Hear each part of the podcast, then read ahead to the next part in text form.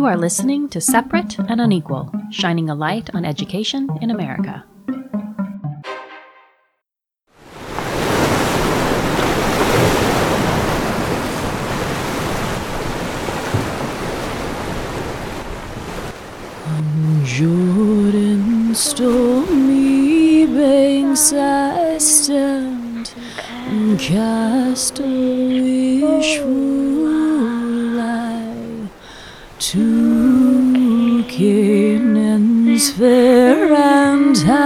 Happy land where my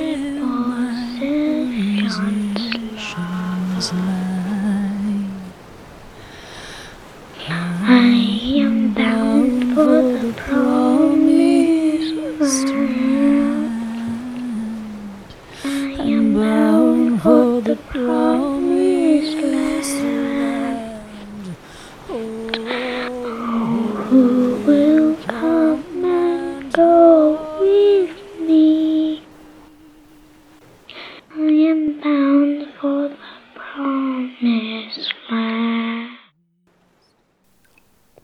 Porque estamos acostumbrados a quedarnos callados y no hablar de lo que nos pasa porque creemos que no es porque como hemos vivido con eso toda la vida que no veo, no vemos la gravedad de lo que realmente es.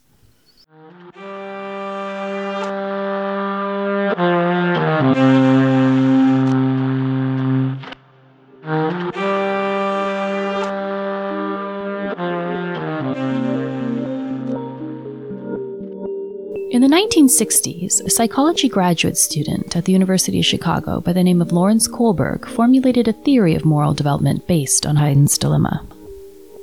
If you've ever taken an intro to psychology class or an ethics class, you've probably encountered Heinz's dilemma. It goes something like this A woman's been diagnosed with a terminal illness. However, it just so happens that a scientist who lives in the same town recently discovered a cure for the disease. He's willing to sell the drug to the dying woman's husband, but he wants $100,000 for it, even though it only costs him about $1,000 to make. The woman's husband is desperate and does everything he can to scrape together the money. He's only able to scrape together $50,000, half of what the scientist is charging. He goes to the scientist and begs him to sell him the drug for the 50,000. The scientist says no. He says, It took me years to discover this drug, and the price is the price. Desperate, that night, the woman's husband, Heinz, breaks into the scientist's laboratory and steals the drug. The question is should Heinz have broken into the laboratory to steal the drug? Why? Or why not? Now, I want you to come up with your own answer for whether Heinz was right or wrong. And while you're doing that, we'll take a step away from Heinz and we'll look at a different riddle. Let's call it Gloria's Dilemma. Our story starts in Guatemala with a 16 year old girl and her brother. O sea, vivimos un tiempo con mi mamá, pero este We lived for a time with my mother. con otro hombre, At the time she con mi papá. had remarried, he would abuse us a lot and he would deny us food. He would get drunk and he and my mother would argue and he would throw things and he also he had a gun and well my mother would uh, try and hide the gun from him. Y entonces mis abuelos se hicieron cargo de nosotros. Mi abuela murió y luego asesinaron a My mi grandparents uh, took care of us, but then my grandmother died and my grandfather was assassinated. Ocurrió durante la noche y pues otro día yo iba a la escuela y me di cuenta I was at school um, when I found out my my mother had called the school and told me the news. When I got home, uh, they had already taken him. They'd taken his body.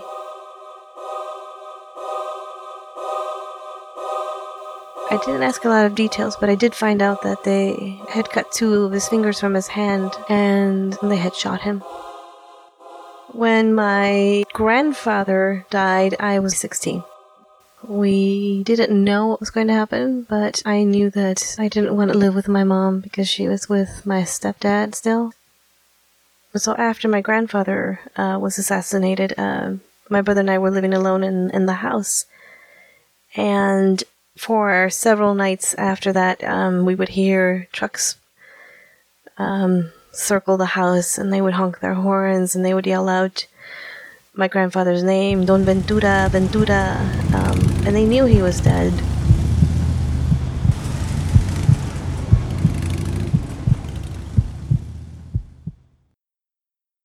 So this was going on for some time, and then my father, who was living in the, in the U.S., um, he got a phone call from someone threatening threatening to hurt us, and so then my father suggested that we live with my grandparents on on his side of the family. My grandmother was sick, um, and because she was sick, she couldn't always be watching over me. And um, and my cousins told me that our grandfather had tried to pin one of them down and to abuse her, and he had tried several times.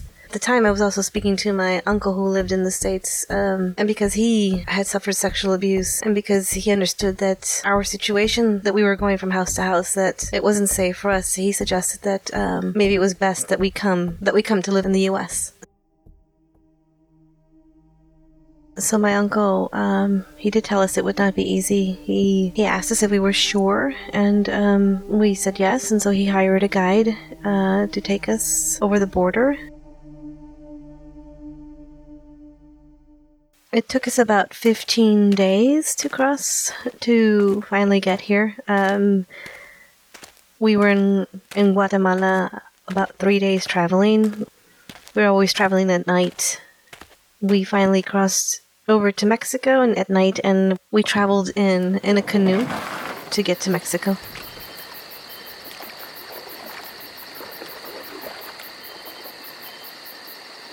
It was definitely scary because we didn't know where we were. We were in uh, places that were uninhabited. We were in the mountains and in the forest. Um, eventually, there was a car that took us down out of the mountains, and I don't even remember how long we traveled. But we got to a place where they hold livestock, um, a corral, and so we stayed the night there.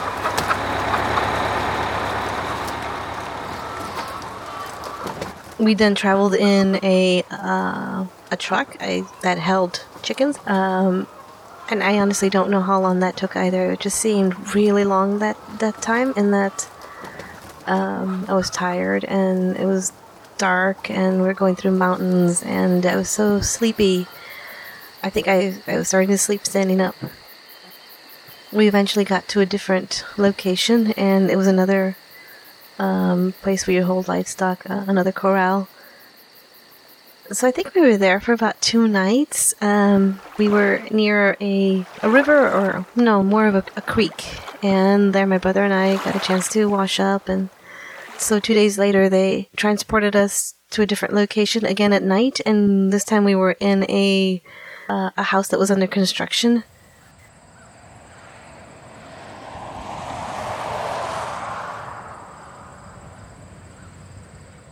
So we were two days waiting at the border um, to try and get to, to the U.S. And it was, I just remember that it was really cold. Um, and then next morning, uh, it was early. I'm not sure what time it was. When it was time to cross into the U.S., we uh, crossed in an inflatable boat, and um, the guide left us there. We definitely were, I mean, we were scared because we didn't know what to expect or what was going to happen to us. Which is why I think that the guide, um, when he dropped us off at the border, said that immigration would eventually pick us up. We met up with a woman and her two sons. Um, I think we walked for about 15 minutes and then eventually immigration uh, found us.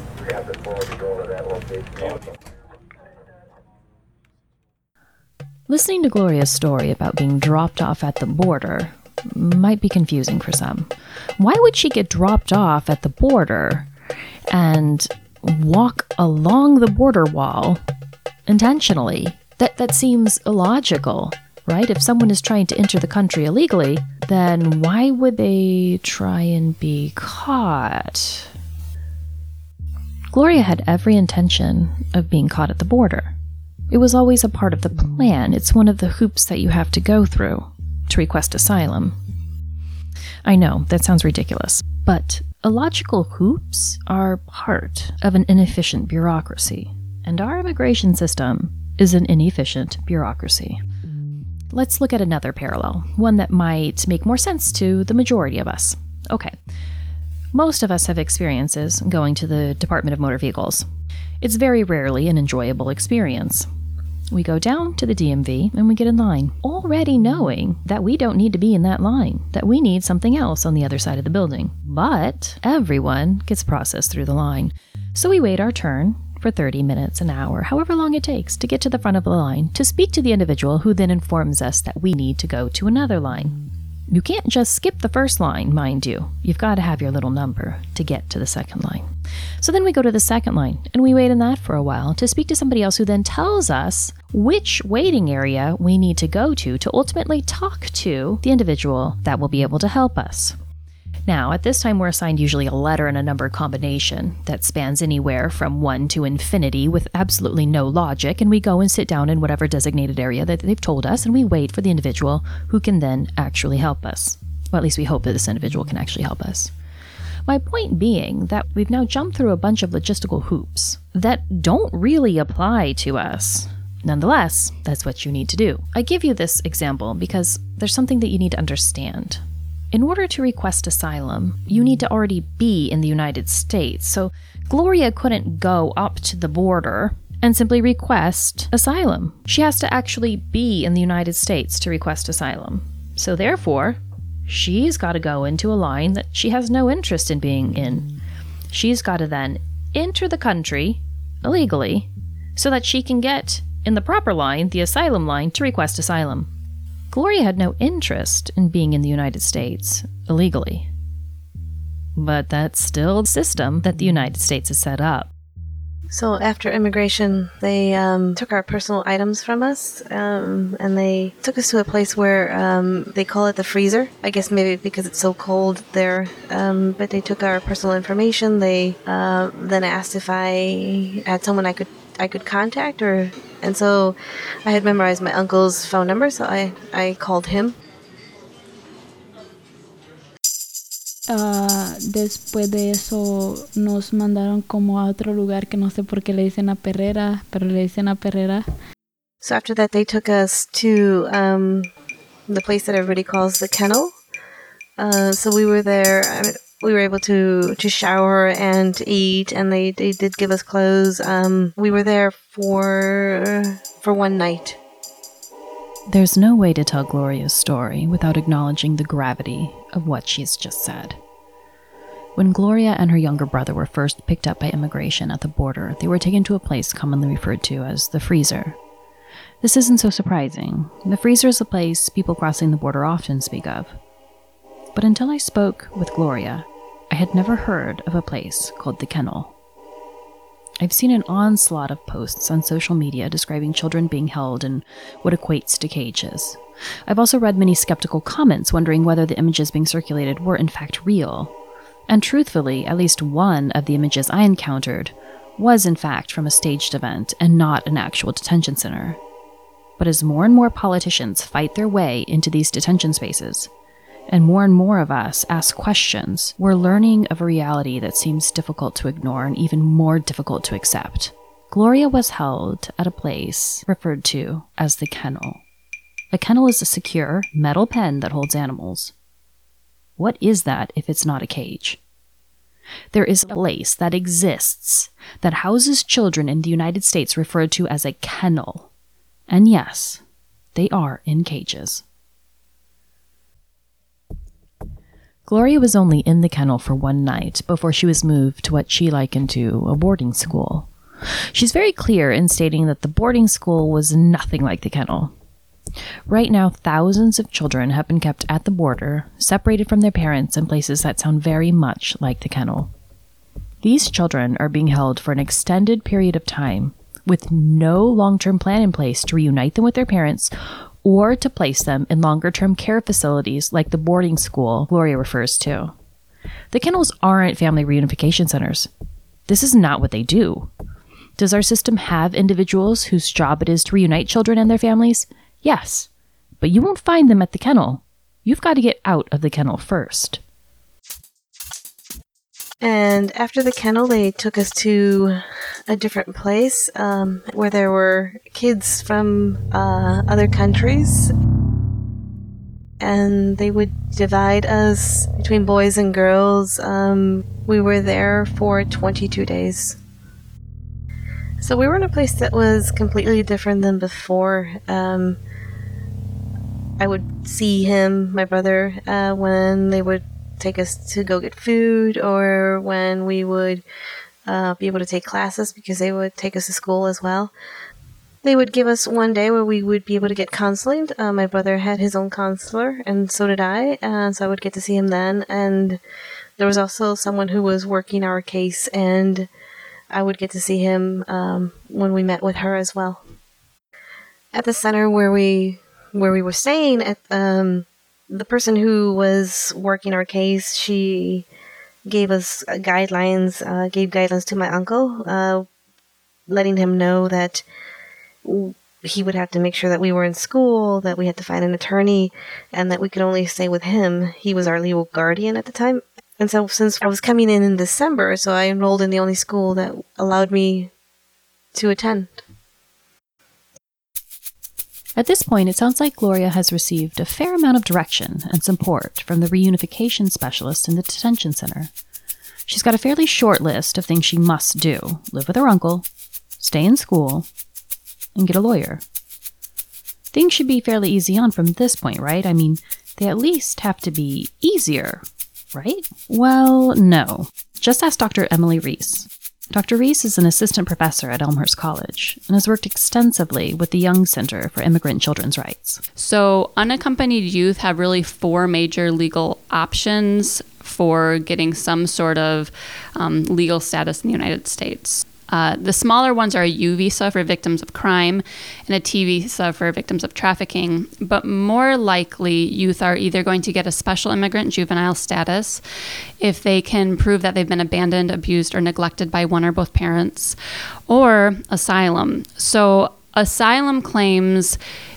Uh, the youth needs to prove that he or she has a well founded fear of persecution based on the membership of a social group the attorneys that I've talked to already were having a hard time with this asylum claim because asylum, even though youth had very strong cases saying, you know, there I was being persecuted by a gang, I was going to be killed, or I was being recruited, or gang members wanted me to be their girlfriend, and so they fled. They have a strong case and good evidence for that. But that case can be difficult to fit into asylum to begin with because it's hard to prove that that persecution was based on membership of a social group. So, attorneys for a while have been trying to get around that or work with that by arguing that you know, young men in the city in El Salvador between the ages of, you know, 12 and 16, let's say, um, that they are a part of a social group and that social group is being persecuted by um, local gangs and the government is unable or unwilling to stop that persecution. So, some attorneys were able to make those types of claims as they tried to kind of process these asylum applications um, to varying degrees of, of success. But most recently, you know, Jeff Session has declared that asylum cases will no longer be accepted based on gang claims or domestic violence. And so this is very concerning to me since that was already such a difficult process and such an important reason that youth are coming to the United States. Um, I certainly talk to people with these tragic, tragic cases of young men or young women being sent back to their home countries after a failed asylum claim based on gang persecution and actually being killed once they got back to their home countries. Gloria came to the border and was voluntarily detained by immigration because she wanted to apply for asylum. What you don't know is that this past year, Gloria had a hearing for her petition for asylum and was denied. Given the narrow scope of asylum laid out by Dr. Reese, it's no wonder Gloria was denied her petition. But I wonder, does Gloria know this? I, I know she has an attorney, but why was she counseled to apply for asylum versus a special immigrant status visa? Surely, a 16 year old fleeing abuse by a step parent, neglect by her mother, and abandonment by her father with no other living relatives to care for her in her home country would qualify. Gloria has filed an appeal for her asylum claim and is focusing on doing what she needs to do to meet the expectations of the court. What were they again? Get an attorney, check. Live with her uncle, check. And stay enrolled in school, check. Well, kinda check. One thing that has really shocked me as I've interviewed unaccompanied youth is how often placements do not actually work. And this was a news story that came up a while ago, and I think people didn't kind of fully understand what was happening. So, the government only recently has implemented a system where they actually track what happens to youth after they are reunified with family members. So, just recently, they started to do like a 30 day follow up call. Um, and I don't have the number offhand, but most of those calls, they were able to contact the youth. The youth was still there and everything was fine. There were some calls where nobody answered the phone and they just never called back, and those youth were considered lost. And so that was part of that news story that we kept hearing about youth being lost. It was simply that their families weren't answering the phone. But what I found in my own research is that even if, you know, after a 30 day period, youth are still with the placement that the government found, after a longer period of time, a lot of youth end up leaving that placement. So I have talked to, you know, youth all over the country in addition to professionals all over the country who've really followed youth as they jump from household to household. Sometimes they jump from household to homelessness.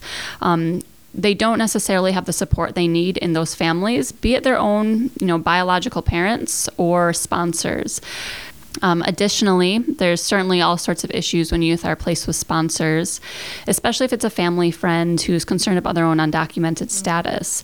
So, a sponsor might step forward when the child is, you know, in detention. The sponsor might um, sponsor the child um, into his or her home, but once they're required to start taking them to court on a regular basis, some of the sponsors get nervous, or some of them feel that they can no longer financially support that child, and they ask the child to find a new home.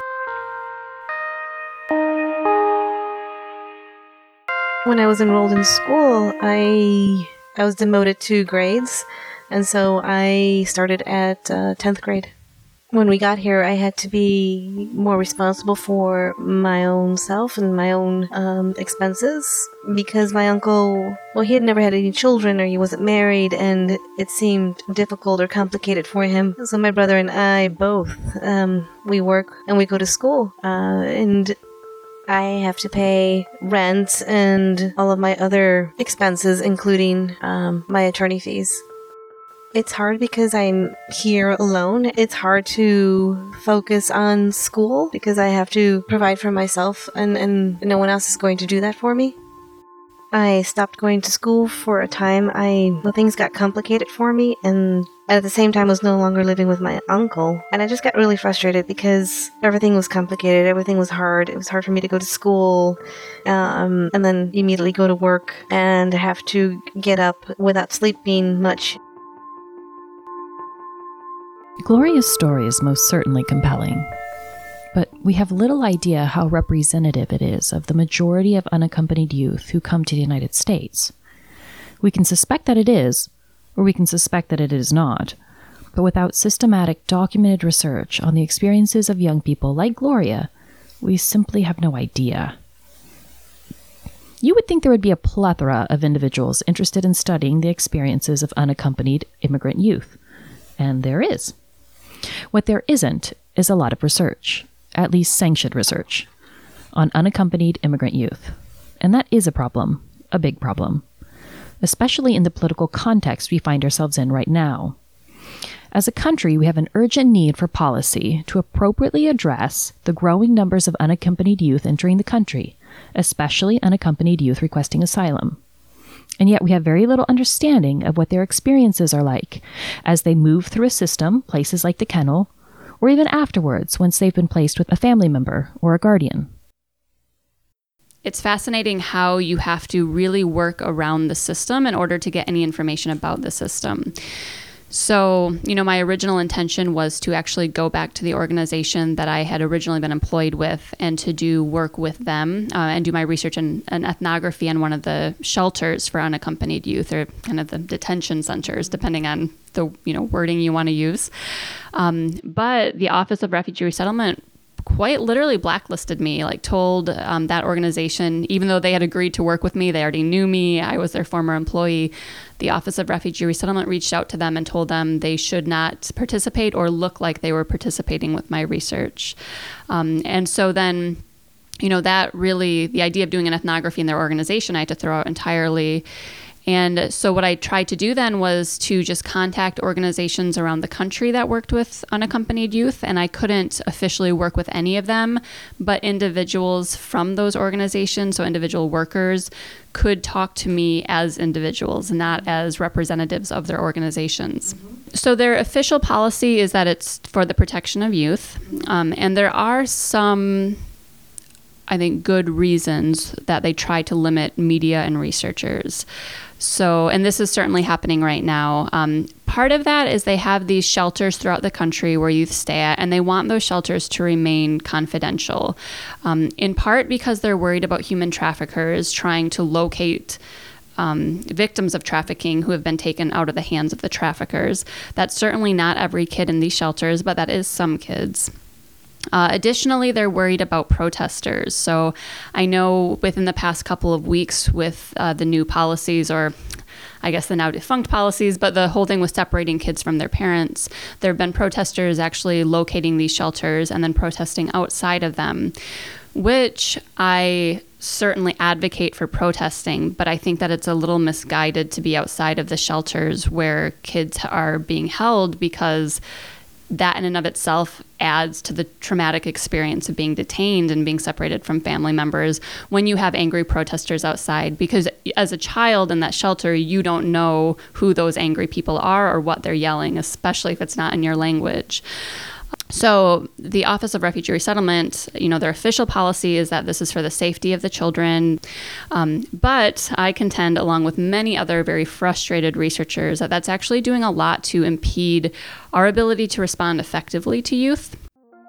As a researcher, there's little as frustrating as being denied access to important data that you know already exists by some remotely located governmental Goliath. But it happens frequently. Dr. Reese was able to continue her research by working around the barriers put in place by the Office of Refugee Resettlement. And in doing so, actually stumbled across a pretty important finding. And I do want to say something about school systems because school systems ended up emerging in my data as something that I wasn't planning on looking at. I was going to look at the legal system and the family reunification system. But schools played a very important role for youth that were connected to them, um, and if the school itself was committed to these youth. So, what I found is that you know, some schools really went out of their way to make sure that unaccompanied youth were successful. Um, they, like I said, individual teachers really stood up for these youth, really fought for the youth in the system.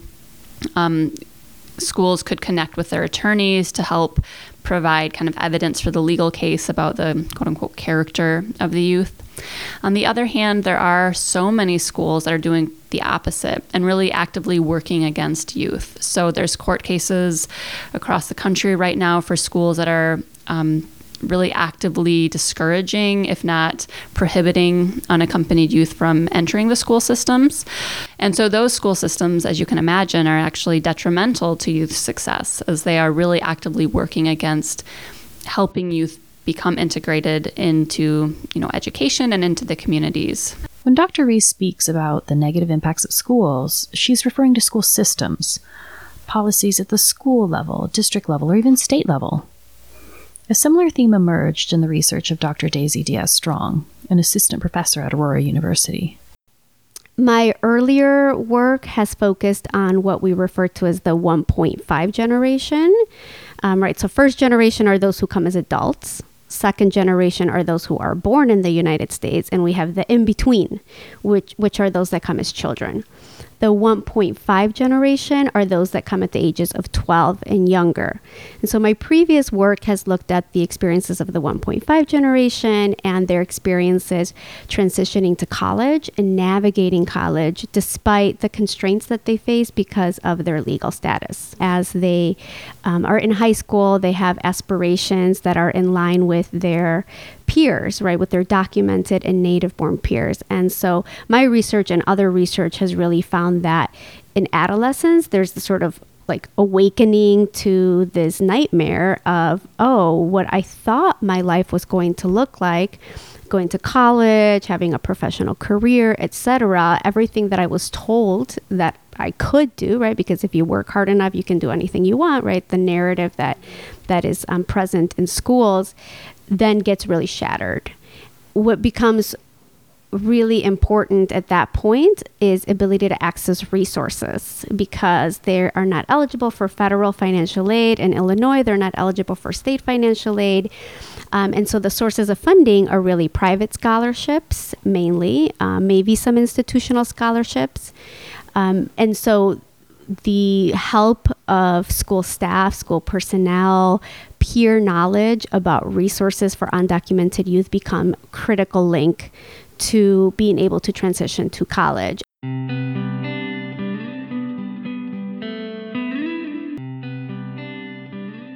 Sí, apliqué a, a RUPE y me aceptaron. Y uh, la verdad, este fue una gran meta para mí, en especial porque tuve una entrevista y fue en inglés. Y. I was accepted into Arrupe. College, and that was a great accomplishment. I feel that it was a great accomplishment because, especially since the interview was in English, and my English is is not great, and I know that I don't give myself enough credit, but I know that I worked really hard. And this is a, a great accomplishment for me because even even more so because I know that other students had the same interview and also applied and didn't get in. I'm in the process of getting scholarships. I've already gotten a few, and I know that on on my own I can't afford to go, but uh, I, I'm almost there. I think. my work has mainly looked at those who do transition to college.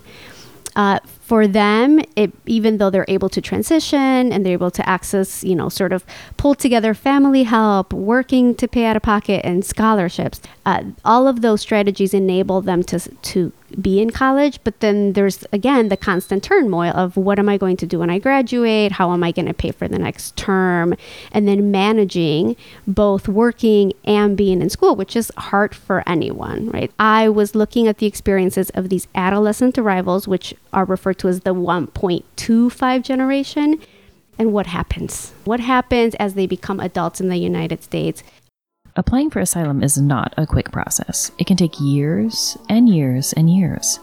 In that time, unaccompanied adolescents grow into adults, they start families and become parents to American citizen children. And a situation that was tragic and difficult becomes potentially even more tragic and even more difficult.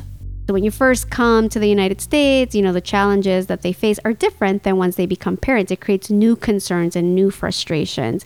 So they were, of course, afraid of deportation, right? So what happens if uh, now um, I'm sent back? Maybe I'll be okay. Maybe, you know, I can sort of manage, but my child is going to be removed from their country. So the rhetoric is we are trying to protect Americans. Well, which Americans are you trying to protect? Because you're not trying to protect second generation immigrant Americans because it directly impacts them. We are talking about US born citizen children who will be forced to live somewhere else or to be separated from their parents.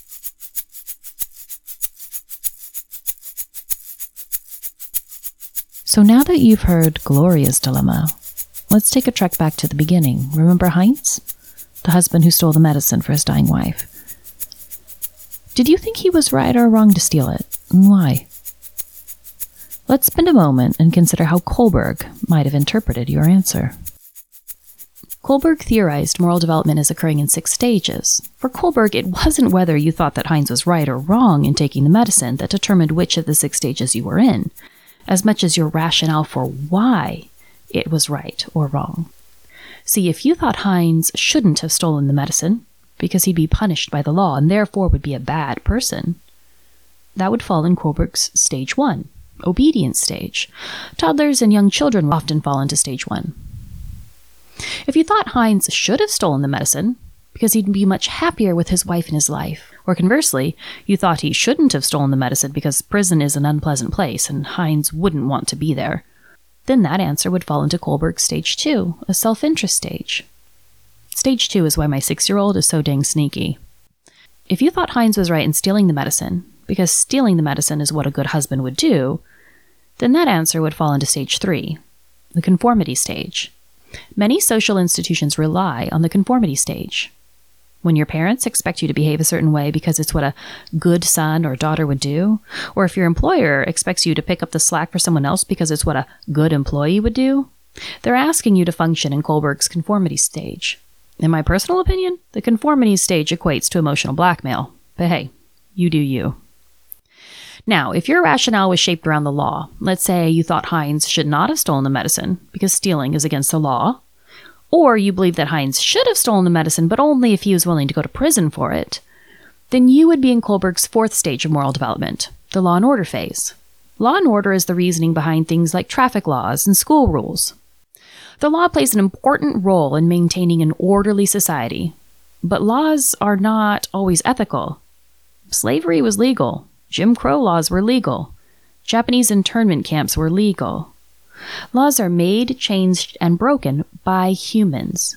They're abstract and only carry as much ethical meaning as we choose to believe they have. Now, if you said Heinz should have stolen the medicine because everyone should have a right to live, or you thought Heinz shouldn't have stolen the medicine because the scientist has a right to making a living from his invention, then you'd be in Kohlberg's fifth stage of development, the human rights phase. Most adults fall into the law and order phase or the human rights phase.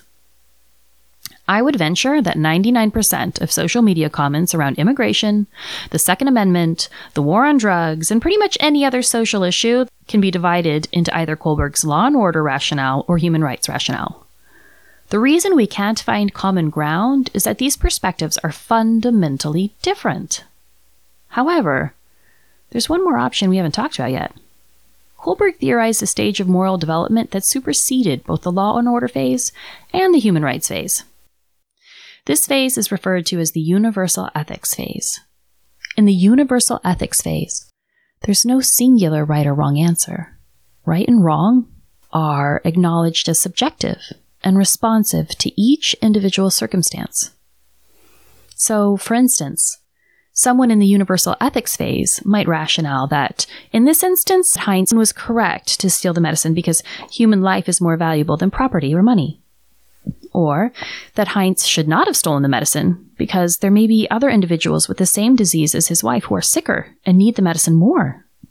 In stage six, we must live in the murky waters of ambiguity and subjectivity. Stage six is not an easy place for most of us to function in. We have to accept that in one situation, an action may be right, but in another circumstance, time, or place, the exact same action may be wrong. Stage 6 places the responsibility for labeling something as right or wrong square on the shoulders of each individual person. It removes the safety of placing blame or reason solely in the hands of someone else, whether that be the law, your mother, or your God. In stage six, we must all stand naked in the mirror of our own morality. Gloria has a second hearing, a second chance to tell her story. Creo que puede ser diferente esta vez, tal vez porque en la, ot- en la otra vez no supe explicarme bien y, y sé que esta vez podré contar totalmente mi historia como realmente es. She shared that this time she feels she can tell her whole story. At the first hearing, she didn't mention the abuse she suffered as a child. She didn't mention the neglect or the horror of how her grandfather died. When I asked why, she said, Porque estamos acostumbrados a quedarnos callados y no hablar de lo que nos pasa. We've grown accustomed to be silent and not speak about what happens to us because we've lived with that all of our lives and we don't understand or don't see the gravity of it.